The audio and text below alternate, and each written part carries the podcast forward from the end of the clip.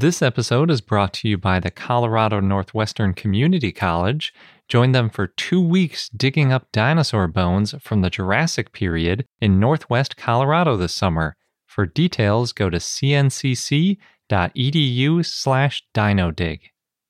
As you write your life story, you're far from finished. Are you looking to close the book on your job? Maybe turn a page in your career? Be continued at the Georgetown University School of Continuing Studies. Our professional master's degrees and certificates are designed to meet you where you are and take you where you want to go. At Georgetown SCS, the learning never stops, and neither do you. Write your next chapter. Be continued at scs.georgetown.edu slash podcast.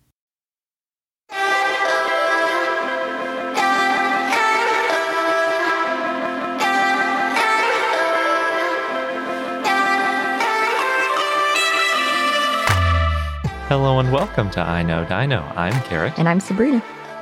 This week, in our 220th episode, we have a bunch of dinosaur news, including a new sauropod dinosaur, another dinosaur that was found in amber, an update on the original Archaeopteryx find, some dinosaur shows, and we also have dinosaur of the day, Mussaurus.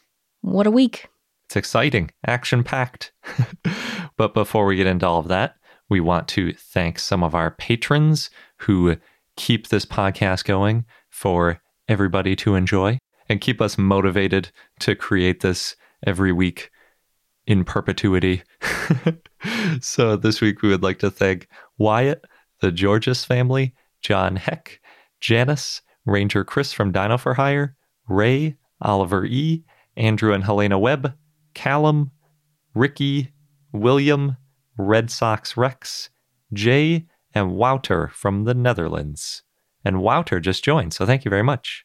Yeah, thanks everybody. As Garrett mentioned, this keeps us motivated to keep the show going every week. And we've been thinking up new ways to reward you because you are amazing. And so, yeah, keep an eye out on our Patreon page. And for those of you who haven't joined yet, not too late. You can join anytime at patreon.com slash I know dino. And jumping into the news, our first article was recommended to us by both Shannon on Facebook and Jess Sendis on Discord. At least that's their Discord name. Yep. And that brings me to a good reminder that we have a Discord server and I like to post some images on there.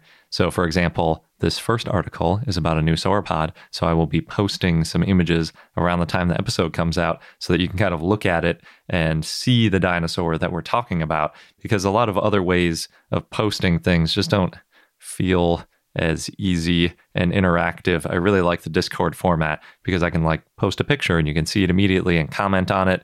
And then I can post an update really easily. And it's a lot less pressure than a blog post. I don't feel like everything has to be perfect in it because it's going to be there forever because it's a little more temporary. So, anyway, if you're interested in seeing pictures of these different dinosaurs that we're going to talk about, make sure to join the Discord because we'll have links to some of them and pictures of some of them directly in there. Yeah, and this one Garrett's about to talk about is a really weird one. It is super weird. So the article is written by Pablo Gallina and others and published in Scientific Reports.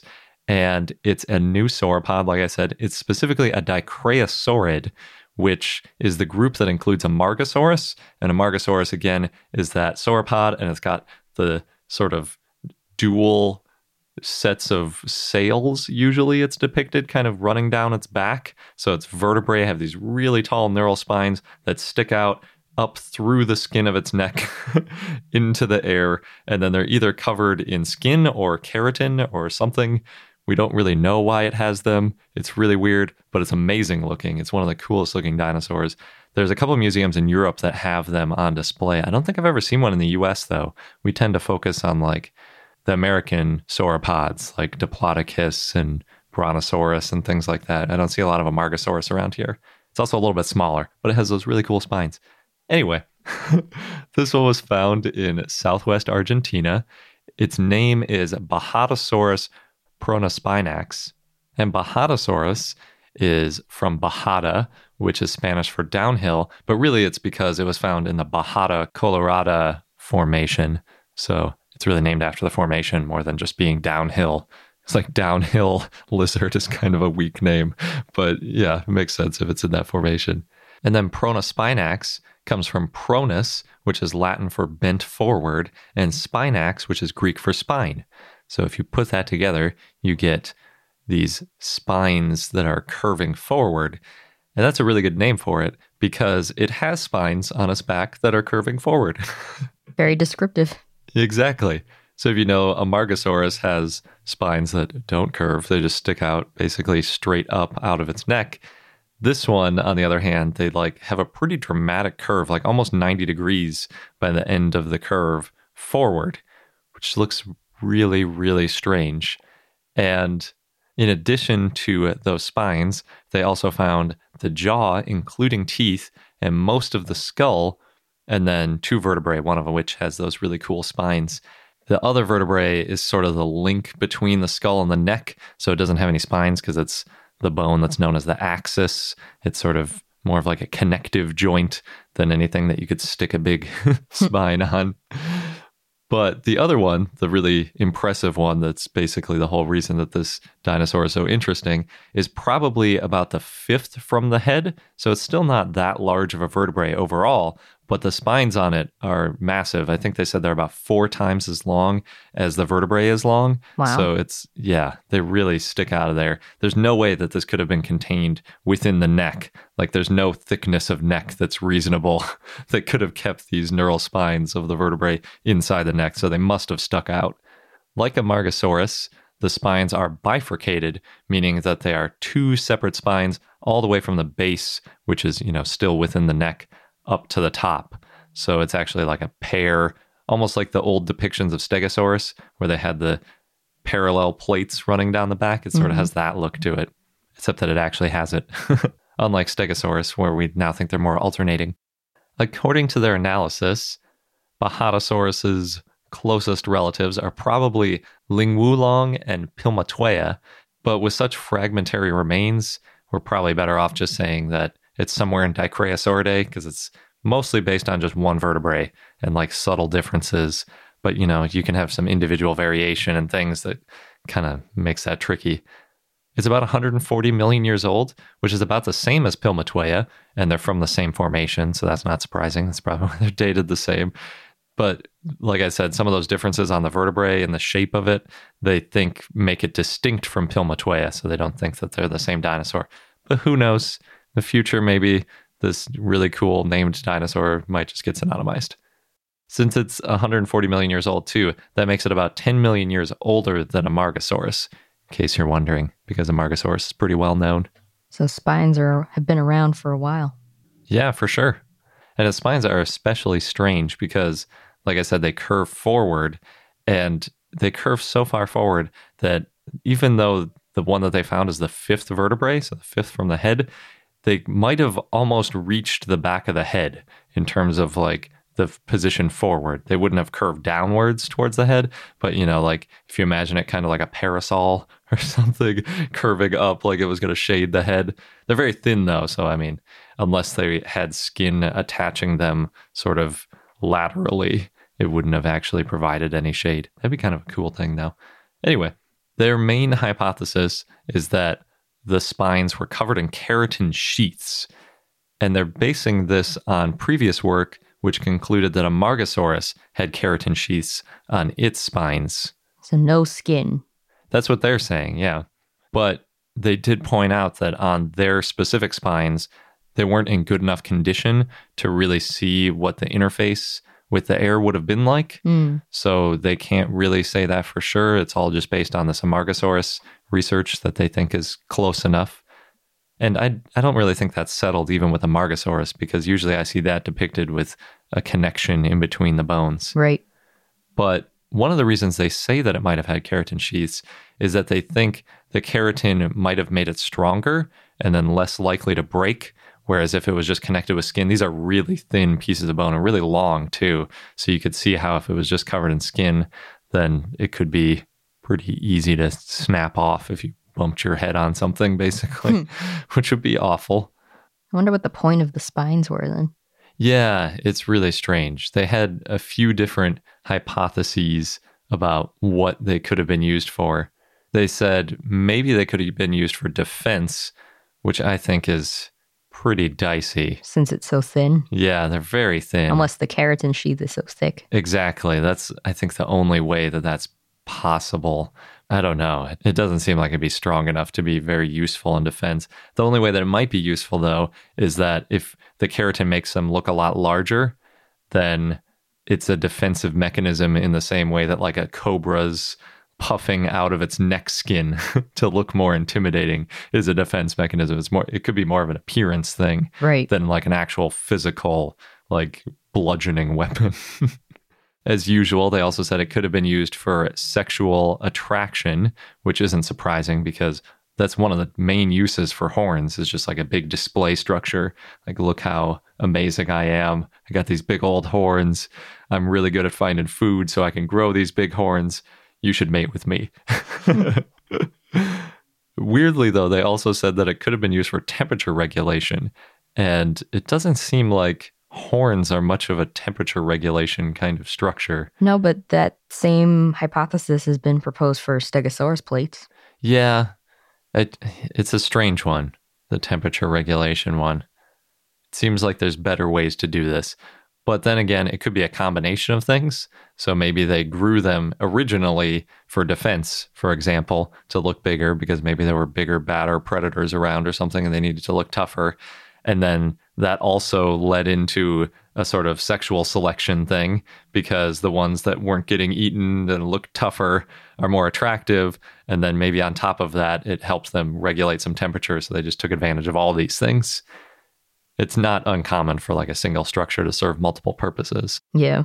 I just had an image in my head of that Land Before Time scene where I think it's Littlefoot, Ducky, Spike, and Petrie fell into a tar pit and they get out, but they got out by climbing on top of each other. And so they have these tar and sticks sticking out. Oh, yeah. And then they scare Sarah because they look so big and scary and like a much bigger animal. Yeah. Yeah. Yeah, that's very true. because a lot of it is just that first instinct of how big is this compared to me? I better get away from it. Yeah. Plus, they had the sticks coming out that reminded me of the spines. Yeah. Yeah, that's cool.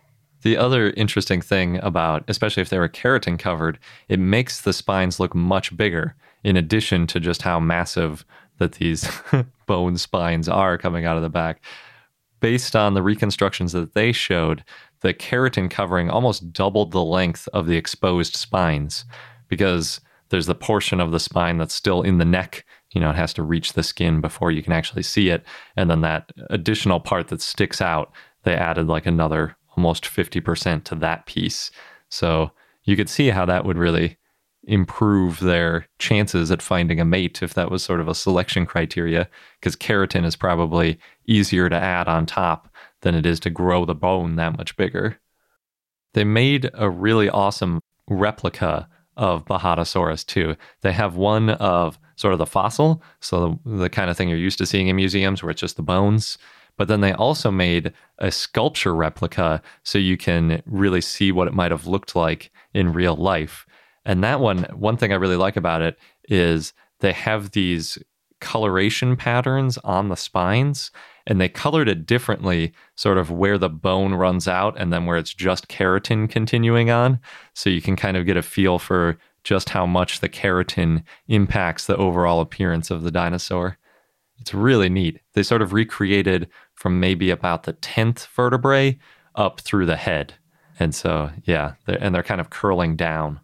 And the way that they textured that keratin sheath is also really cool. It sort of looks like the ring texture that you see on an antelope horn, if you know what I'm talking about, like a whole series of rings, like it was built. Oh, yeah. Like ridges along the horn. It also kind of reminds me of rebar, that sort of texture to it. Mm-hmm. That was the texture that they gave to the Bajadasaurus spines. That's fun. Yeah, it looks pretty tough. In addition to that spine, that's really cool. I actually think that the skull maybe even cooler because it's the most complete skull we've ever found for a dicraeosaurid. So it really gave us a lot of information about sort of potentially their feeding habits and things like that. They found that its eyes are near the top of its skull, which possibly indicates that it had its head facing down to eat low plants. And it had teeth that were a lot like a Diplodocus. And the overall skull shape, too, reminds me a lot of Diplodocus, which isn't too surprising because we've previously thought that Dicraeosaurids are closely related to Diplodocus. And so we call them Diplodocoids, sort of the larger Diplodocid ish group of dinosaurs.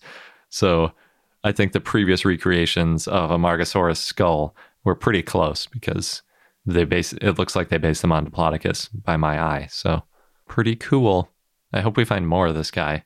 I'm a little bit curious if the spines actually did curve as far forward as this find makes them look, because there's a possibility that that's a preservation issue Oh, and it got bent during fossilization.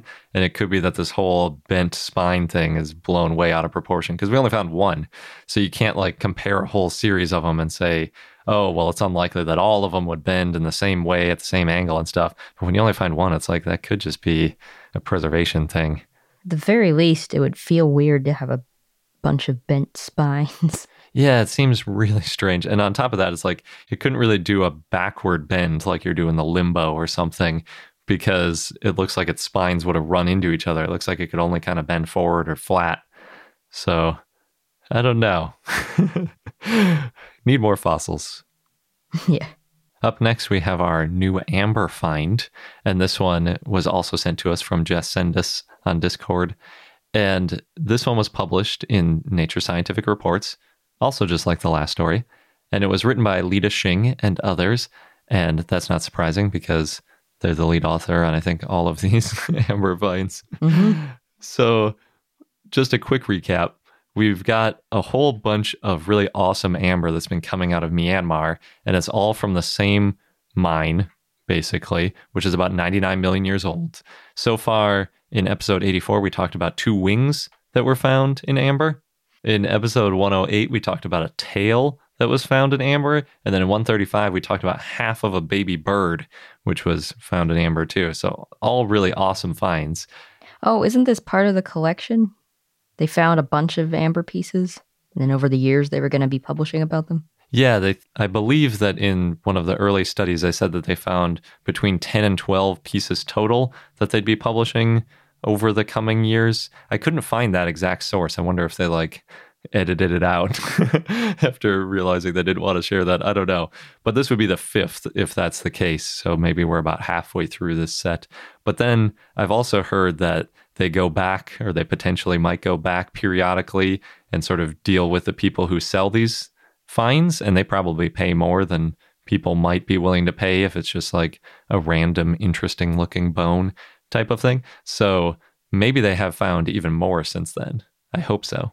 What they found specifically in this piece was a full foot and then a little bit of wing feathers. The foot is really cool. So the claws on the foot are beautiful. The toes are curled up, kind of like they're grasping something. So, you know what bird feet look like when they're about to grab something. Oh yeah.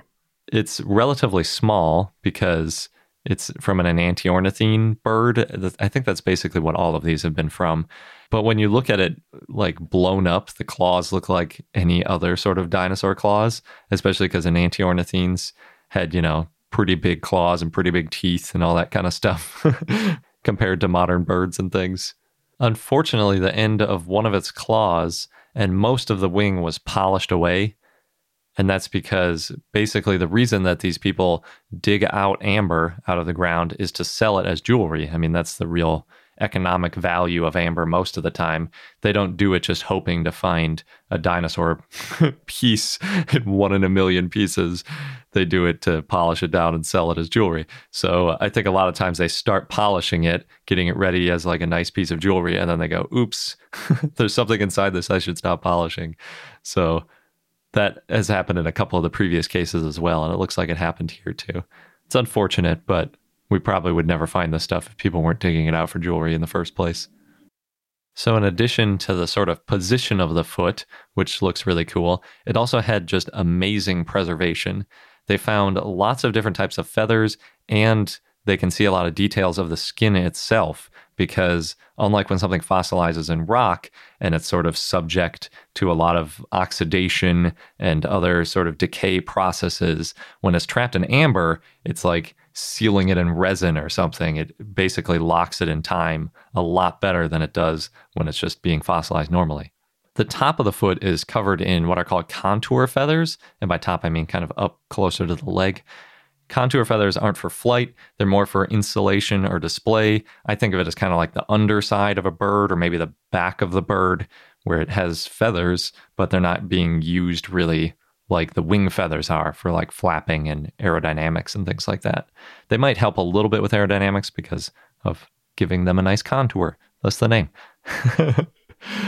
there are also unfeathered scutes on the underside of the foot and on parts of the toes and some other spots. And, you know, you know what scutes are. They're like ankylosaurs, little bumps, basically. They make the feet a little bit tougher.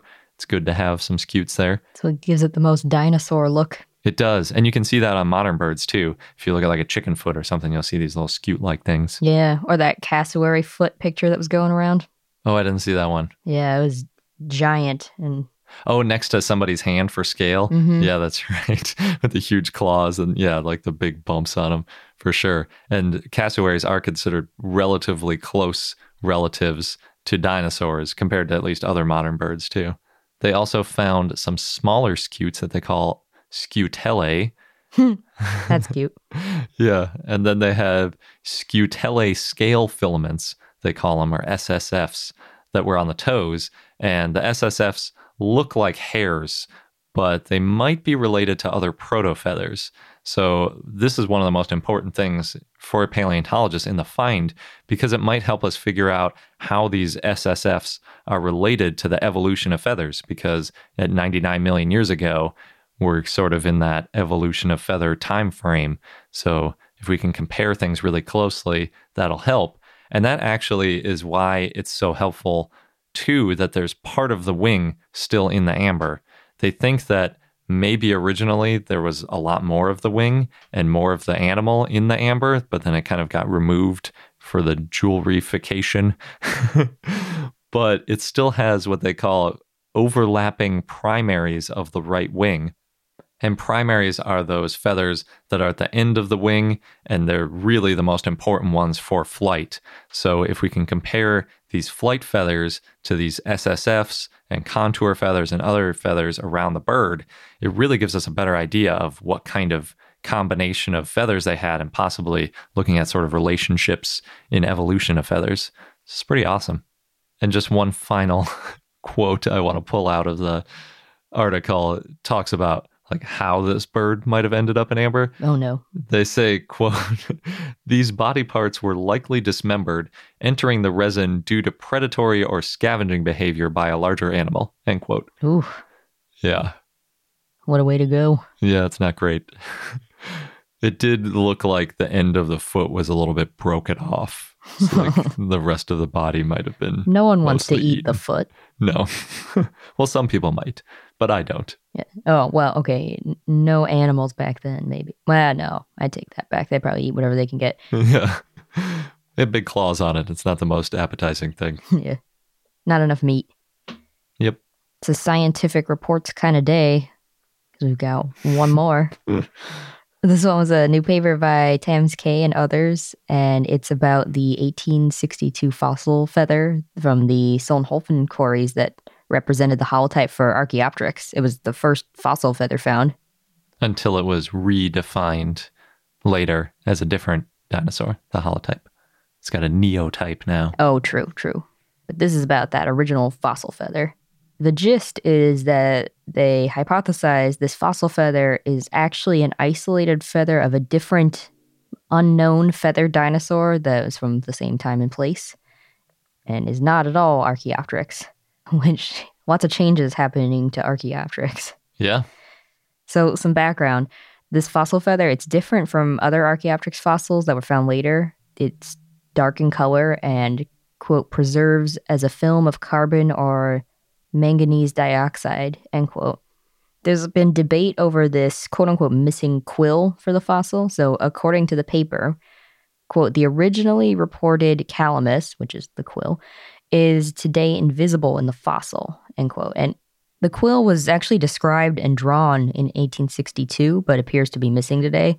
And this could be because of damage or the way the slab's been handled. And also, it's been a while since 1862. Yeah. So there's theories on whether this fossil feather represents a primary, secondary, or covert feather, which is a feather that covers other feathers. So for the study, the team used laser stimulated fluorescence, or LSF. Everybody loves the acronyms, which means they used a high power laser to see geochemical differences in the fossil and the slab of rock that it's in. And they found a geochemical halo of the original quill that matches the 1862 description. So it did exist. Hmm. and Archaeopteryx feathers, luckily, they're fairly similar to modern bird feathers.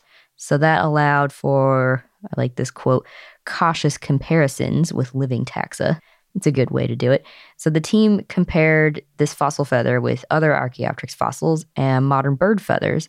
That's how they found that the isolated fossil feather is not an Archaeopteryx tail feather or primary or secondary feather.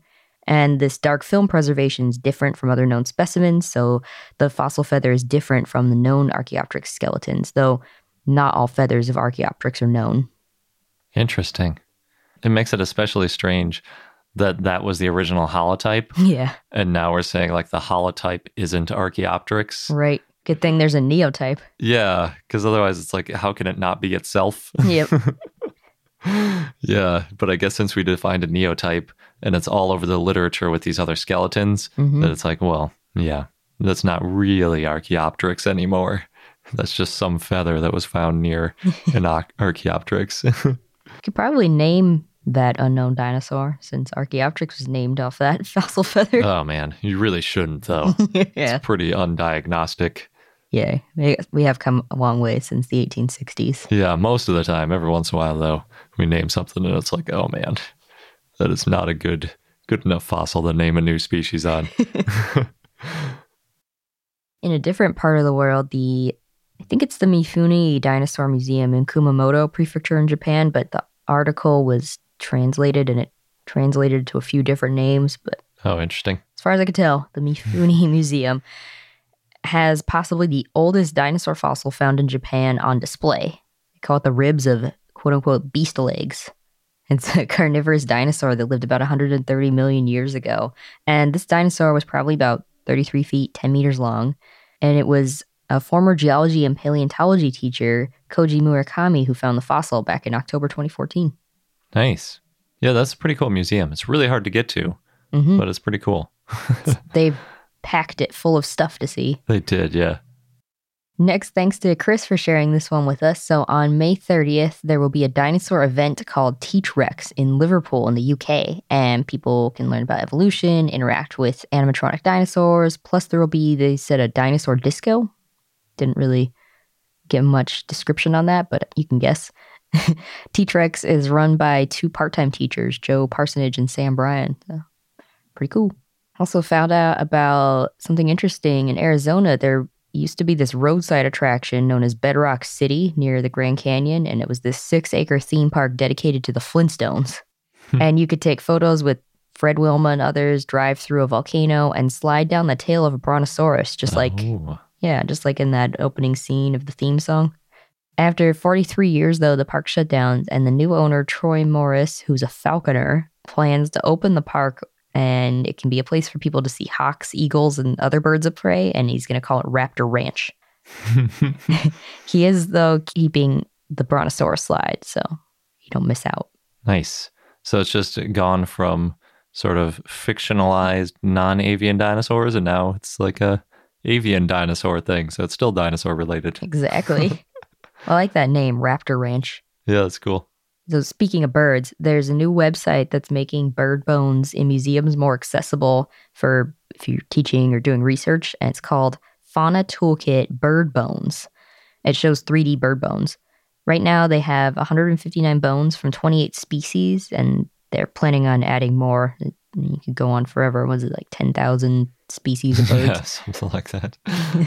a lot of them this first round are from New Zealand. So the idea is it's going to be helpful in identifying bird bones, maybe even species. Yeah. Yeah, it's a lot easier to get a full collection of bird bones than it is to get non avian dinosaur bo- bones because you usually find the whole animal. Yeah. And then that's obviously a lot easier to check if you found something unique too.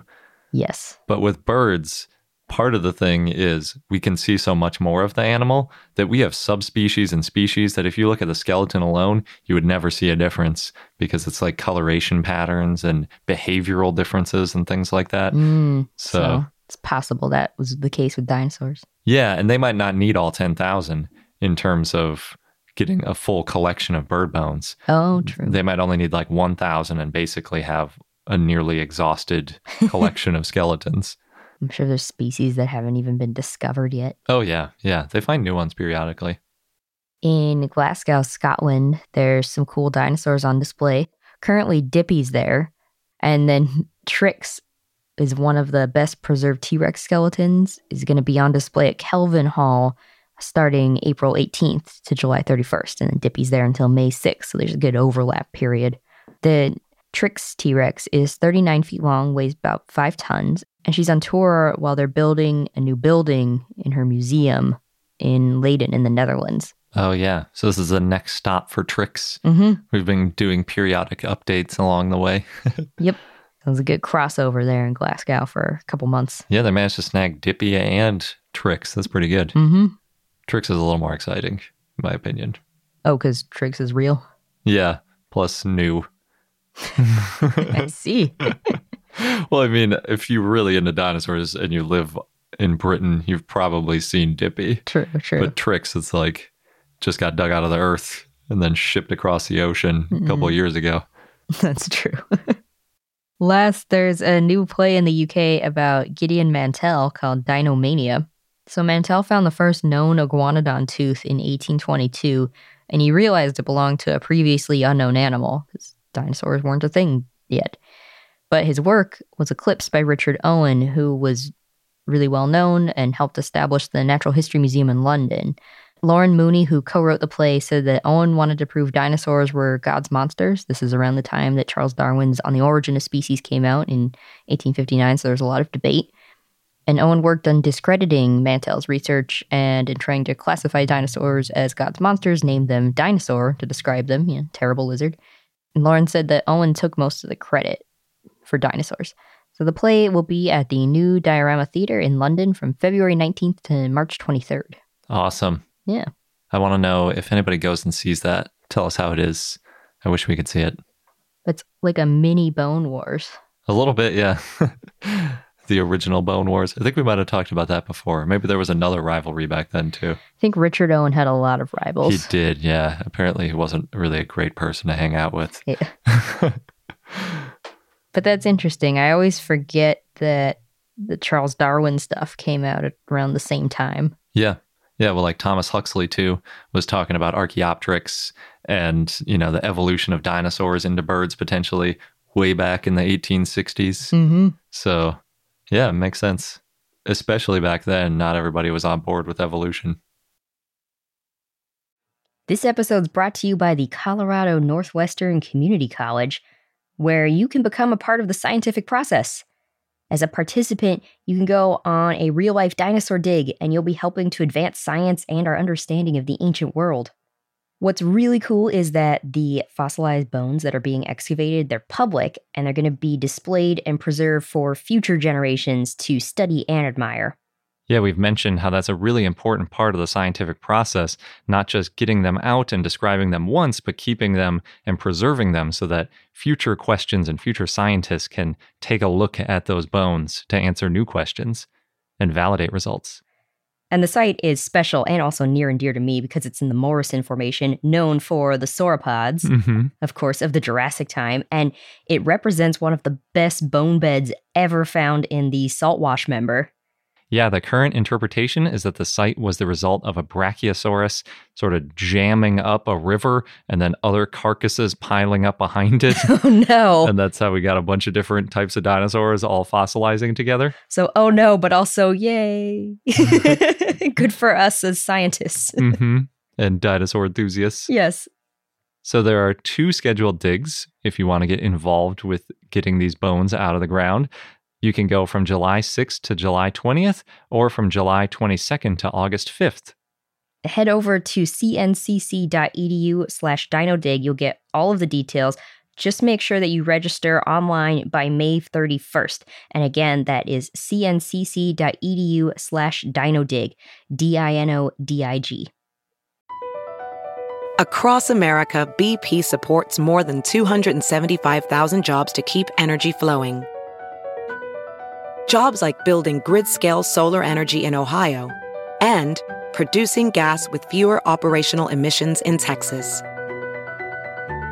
It's and, not or. See what doing both means for energy nationwide at bp.com slash investing in America. And now into our dinosaur of the day, Mussaurus, which was a request from Pat and Dinosaur 4602. And this is also a dinosaur that appears in the Jurassic World, Jurassic Park world. Universe. Universe, thank you. Mussaurus was a sauropodomorph that lived in the late Triassic in what is now southern Argentina in the El Tranquilo Formation. The name means mouse lizard. It was found in the 1970s by Jose Bonaparte and a team. They found eggs and hatchlings, and then described in 1979 by Jose Bonaparte and Martin Vince. They found small juveniles and infant skeletons at first that were about mouse sized. Makes sense with the name. They found seven juveniles and a couple eggs. The nest was about 215 million years old. The juveniles were between 7.8 to 14.5 inches or 20 to 37 meters long. And now some adult specimens have been found one subadult and three adults. The adult specimens were described in 2013. Some specimens were described in 1980, but at the time were classified as Plateosaurus. Mussaurus could grow up to 10 feet or 3 meters long and weighed up to 150 pounds or 70 kilograms, so much bigger than a mouse. Juveniles had shorter snouts, larger nasal bones, and larger eye sockets than adults, which is pretty common. And the eggs had thin shells. Mussaurus had long forelimbs, so it probably was quadrupedal, meaning it walked on four legs. And since some hatchlings were near the nest with the eggs, that may indicate some parental care. Mussaurus may have been herbivorous, but it may have also eaten insects. The type species is Mussaurus patagonicus. Mussaurus was mentioned in the Lost World novel by Michael Crichton. The character Richard Levine picks up a small Mussaurus on Isla Sorna early on in the book. And it's also in the comic series Jurassic Park Redemption. Interesting. I don't remember that in the Lost World, but it sounds like it wasn't really a main Very small character. part, although it holds true to its name in the book. Being mouse like. Yeah. and our fun fact of the day is that gizzards present a problem for modern dinosaurs, also known as birds, when they eat something sharp. So it makes me wonder how, you know, ancient dinosaurs might have dealt with this kind of thing. So we've all seen shark stomachs with all sorts of crazy and often sharp objects in them. And apparently their intestines are pretty good at handling these sharp objects. So I guess they can kind of move away from sharp objects a little bit. I mean, it's not too surprising like that it might react and sort of shrink away a little bit.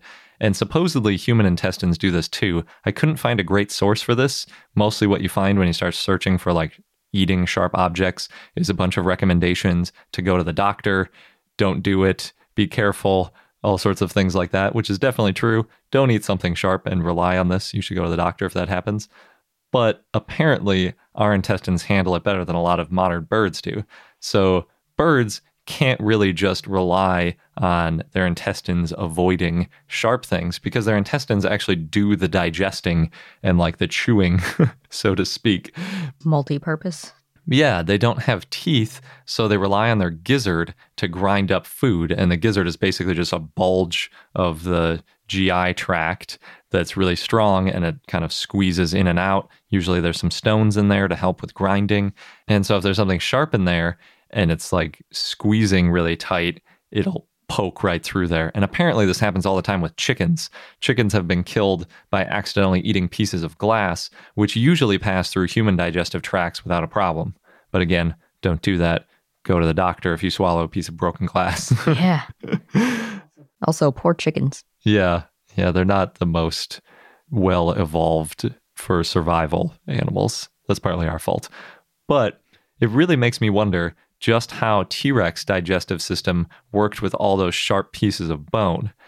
And we don't know for sure that they had gizzards, although usually people assume that they did have gizzards because they're semi closely related to modern birds.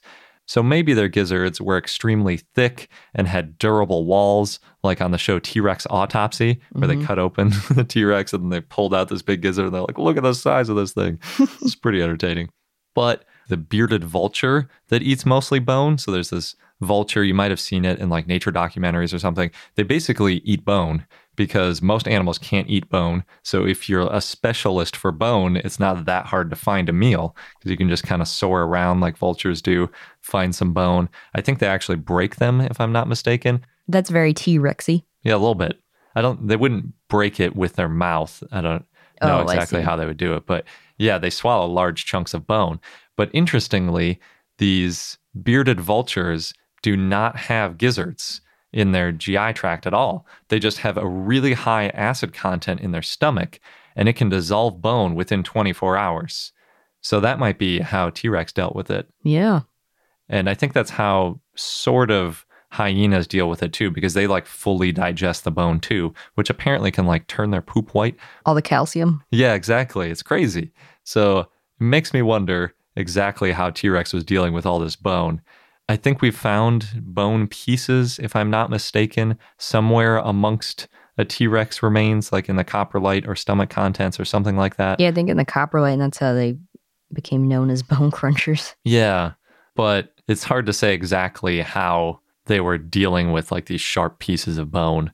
It'd be cool if we could find like a fossilized GI tract of a dinosaur though somehow or like one that's trapped in amber maybe and you could see like the full thing with like the crop and the gizzard and like all the different pieces that never fossilize. It'd Be great. It would be. And that wraps up this episode of I Know Dino. Thanks for listening. Don't forget to subscribe so you don't miss out on any new episodes. Also, keep in touch with us via Patreon at patreon.com slash I Know Dino. Or on Discord, which you get access to if you join the Patreon. Exactly. We're also on social media, but really just come talk to us on Discord. Thanks again for listening, and until next time.